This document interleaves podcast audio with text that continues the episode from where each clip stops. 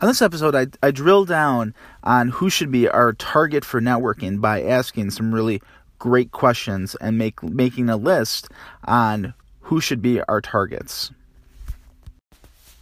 Hello, everyone, and welcome to episode 74 of the Lawyer Lifestyle Podcast for October 14th, 2018.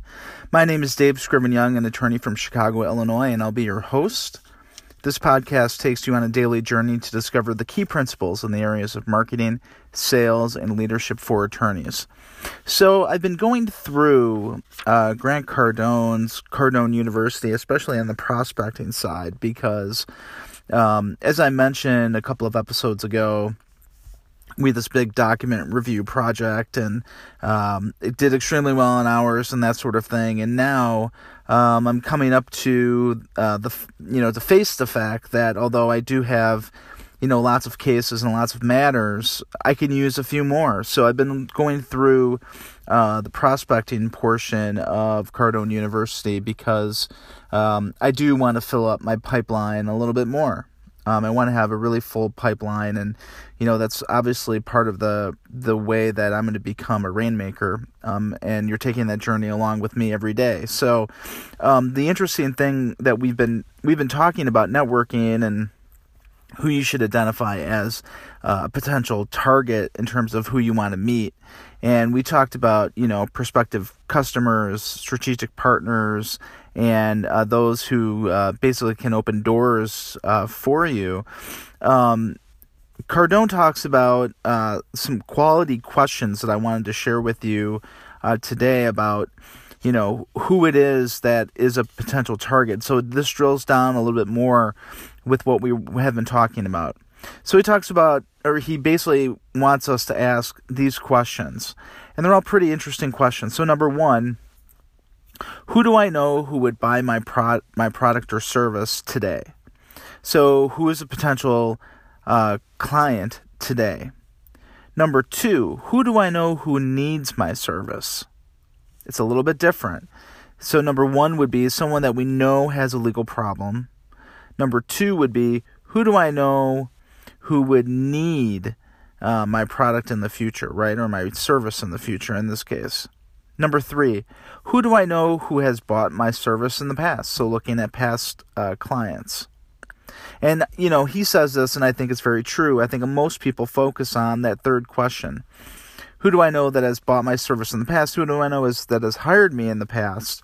And going back to that well again and again, that's only a small part of that pipeline. We want to get that pipeline really big and full. So we're going to ask more questions. We're going to ask, who do I know who needs, he talks about service on the product that I offer.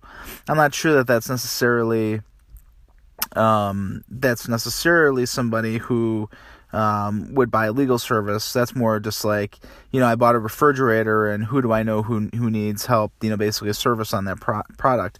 The only other thing that I can think of in that area with respect to legal services is somebody who, has an attorney who is in litigation and maybe, is unhappy with their attorney. We sort of have a policy in our office, and I think it's a pretty good one, that, barring some very extreme circumstances, we really don't, take over from an attorney in the middle, especially when they're already represented. I mean, I had someone call me, and actually it was a referral. I had someone call me the other day, and he was telling me, I really, I have this attorney, and I'm thinking about doing Project X. Of course, I won't reveal what it is. And he was like, well, I really, don't think that this person is really representing my interests in a good way. Can you help, take over that relationship? And what I told him was, look, we typically don't, take over in the middle, just because, we want to make sure that, there's not an issue. Typically, if you're going to fire one lawyer, you might fire me as well. That's one issue. But the other one is just sort of, a professional relationship that you don't want to burn. The other thing is he was still represented by the other attorney. And so I told him, look, I'm not going to tell you what to do, but I can't talk to you if you're being represented by counsel already. So And he was like, well, maybe I should just fire them. And I was like, you know, maybe you should just have a conversation with them. Again, I can't tell you what to do. I really, you know, can't talk to you about a project if you're already being represented. And so I never heard from him again. Don't know if he went on to just another, you know, lawyer to find someone else to fire the other lawyer, or if he actually, you know, continued on with the lawyer he had and had a good conversation with them.